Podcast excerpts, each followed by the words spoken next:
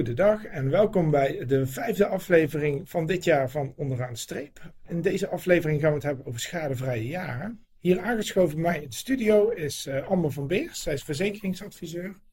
Welkom, fijn dat je er bent, Amber. Dankjewel, leuk om hier te zijn. Wat zijn schadevrije jaren en hoe bouw je ze op? Goeie vraag. Um, schadevrije jaren zijn uh, jaren die een verzekeraar toekent wanneer je schadevrij rijdt. Elk jaar dat jij schadevrij rijdt, bouw je één jaar op. En over deze schadevrije jaren wordt jouw korting berekend. Dus hoe meer schadevrije jaren je hebt, hoe hoger de korting en hoe lager jouw premie uiteindelijk ook is. Stel nou dat ik wil overstappen van autoverzekering. Kan ik mijn schadevrije jaren dan meenemen of hoe, hoe zit dat? Ja, ja, die kan je meenemen. Uh, schadevrije jaren die worden op het moment dat jij overstapt in een landelijk systeem gezet, ROI Data. En daar kan elke verzekeraar je schadevrije jaren uithalen. Waar vaak een misverstand is bij mensen, is hetgeen um, de korting en de schadevrije jaren. Schadevrije jaren is namelijk iets wat in het systeem wordt opgenomen, maar de korting, die kun je niet meenemen. Om een mooi voorbeeld te noemen, stel dat ik 10 schadevrije jaren heb en ik heb op dit moment 80% korting. Stel ik stap over naar een andere maatschappij uh, met mijn 10 schadevrije jaren, dan kan het goed zijn dat daar 75% korting wordt gegeven, of misschien wel 85%. Dus de korting neem je niet mee, maar de schadevrije jaren wel. Oké. En um, kun je schadevrije jaren ook verliezen? Zeker, ja. Wanneer je een schuldschade rijdt, dus stel hè, je hebt je auto all risk verzekerd en je rijdt tegen een paaltje aan, of wanneer een schade niet verhaald kan worden op een tegenpartij. Helaas zien we het best wel vaak dat bijvoorbeeld parkeerschades of schades waarbij de tegenpartij doorrijdt, ja, dan verlies je wel je schadevrije jaren. Per schade verlies je vijf schadevrije jaren. Oh, oké. Ja, vroeger was dat per maatschappij verschillend. En dat was ook oneerlijk, omdat je dan bij de ene maatschappij voor een schade er misschien wel zeven of acht kwijtraakte. Sorry. En bij de andere maar vier of vijf. Dat is nu bij alle verzekeraars hetzelfde. Per schade raak je vijf schadevrije jaren kwijt. Wat is er precies veranderd op het gebied van schadevrije jaren? Ja, de laatste jaren zijn er wel wat veranderingen doorgevoerd. Allereerst um, het terugvalsysteem. Voorheen was het zo dat je bij elke maatschappij per schade verschillende terugval kon hebben. Dat houdt in, bij maatschappij 1 kan het zijn dat ik vier jaren terugval. En bij maatschappij 2 kan het zijn dat ik er zeven of acht terugval. Oh. Nou ja, dat is best oneerlijk, want wellicht had ik op basis van die informatie een andere maatschappij gekozen om te verzekeren. Daarom is er gezegd, voor alle maatschappijen hanteren we vijf schadevrije jaren verlies per melding. Ja, het voordeel daarvan is, is dat het uh, per verzekeraar gelijk is en je niet pech kunt hebben met de keuze die je hebt gemaakt in verzekeraar. Het nadeel van deze structuur is wel dat op het moment dat je meer dan 15 schadevrije jaren hebt opgebouwd, en normaal ben je daar heel blij mee dat je meer dan 15 schadevrije jaren hebt opgebouwd, je in dit geval er wat slechter vanaf komt. Want stel dat ik 30 schadevrije jaren heb opgebouwd, maatschappijen tellen maar tot 15. Achter de schermen kun je er wel meer opbouwen. Maar bij een terugval zeggen ze, we kunnen maximaal rekenen met 15 en vanaf die 15 ga je die terugval hebben van 5. Oké. Stel dat jij dan 30 of 40 jaren hebt, ga je van 30 meteen naar 10. Ja, daar zit echt wel een flink verschil. Dus dat is wel een nadeel op, op de manier hoe dat het nu gaat. Maar goed, het is wel eerlijker qua verdeling dat het bij alle maatschappijen hetzelfde is. En wat er ook veranderd is, is het stukje geldigheid van de schadevrije jaren. Een paar jaar geleden waren de schadevrije jaren nog maar één jaar geldig. Okay. Op het moment dat je je autoverzekering stopzet, waren je jaren nog maar één jaar geldig. Dat is inmiddels verlengd. Tegenwoordig zijn ze drie jaar geldig. Ja, en daarnaast gaan ze ook net wat soepeler om met het overhevelen of het toekennen van schadevrije jaren. Bij de Vaste Lastenbond krijgen we regelmatig vragen over uh, schadevrije jaren. Uh, een van die vragen is, uh, hoe zit het bij een scheiding? Hoe worden de schadevrije jaren verdeeld? Dat is een goede vraag. Die hoor ik inderdaad uh, vaker. Nou, in principe worden schadevrije jaren op naam van verzekeringnemer gezet. Ook in ROI-data. Dus alle verzekeraars kijken in ROI-data op naam en zien daar de naam staan op wiens naam de jaren zijn opgebouwd. Het is natuurlijk niet helemaal eerlijk als jij en je partner allebei in de auto hebben gereden en allebei dus samen die jaren hebben opgebouwd, dat maar één van de twee die jaren kan hebben.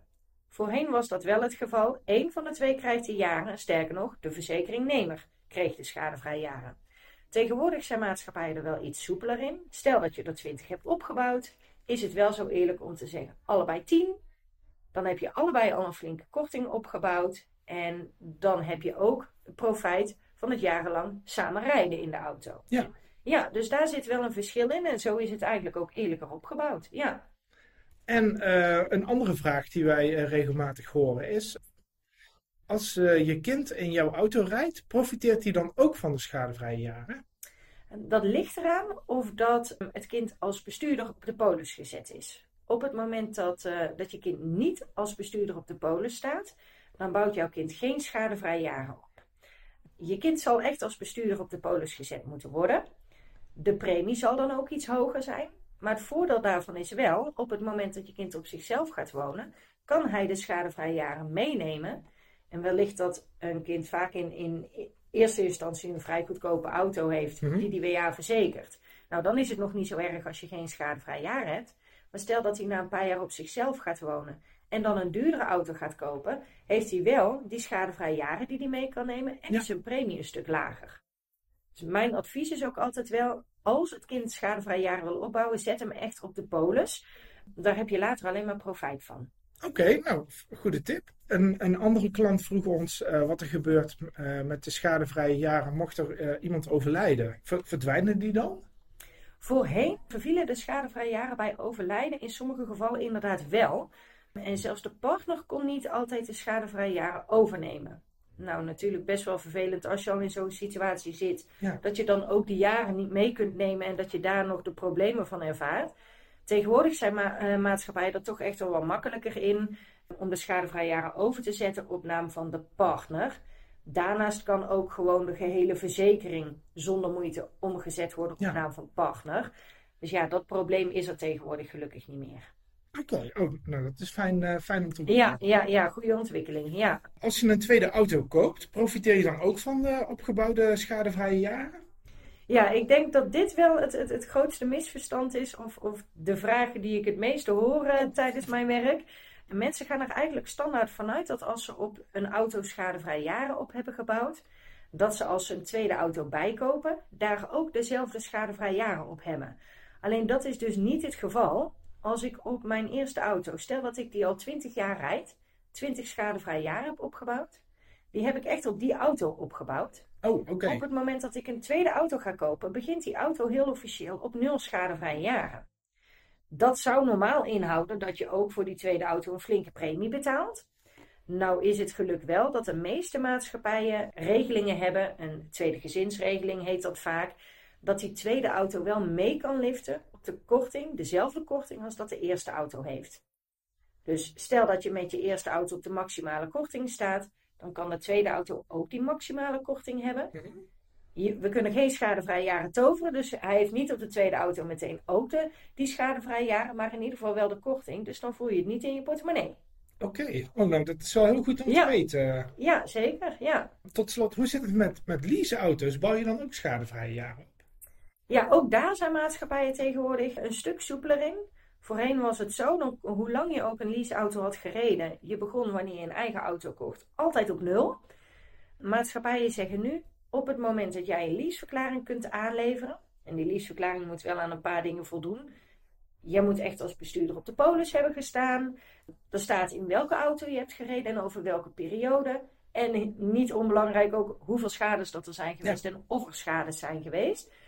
Als die verklaring positief is en daar blijkt uit dat jij 10 jaar een auto op naam hebt gehad op de lease, Mhm.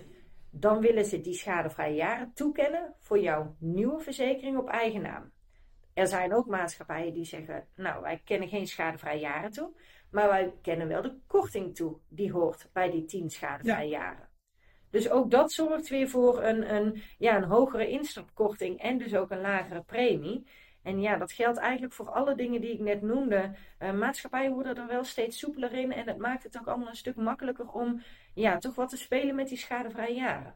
Oké, nou dat, is, dat zijn allemaal mooie, mooie ontwikkelingen. Ja, als ik ja het zo zeker. Ja, En eh, een heel mooi bruggetje, een positieve afsluiting van dit gesprek. ja, ja, klopt helemaal. Ja, Dankjewel voor je tijd, eh, Graag Amber, gedaan. en graag tot een volgende keer. ja tot de volgende keer.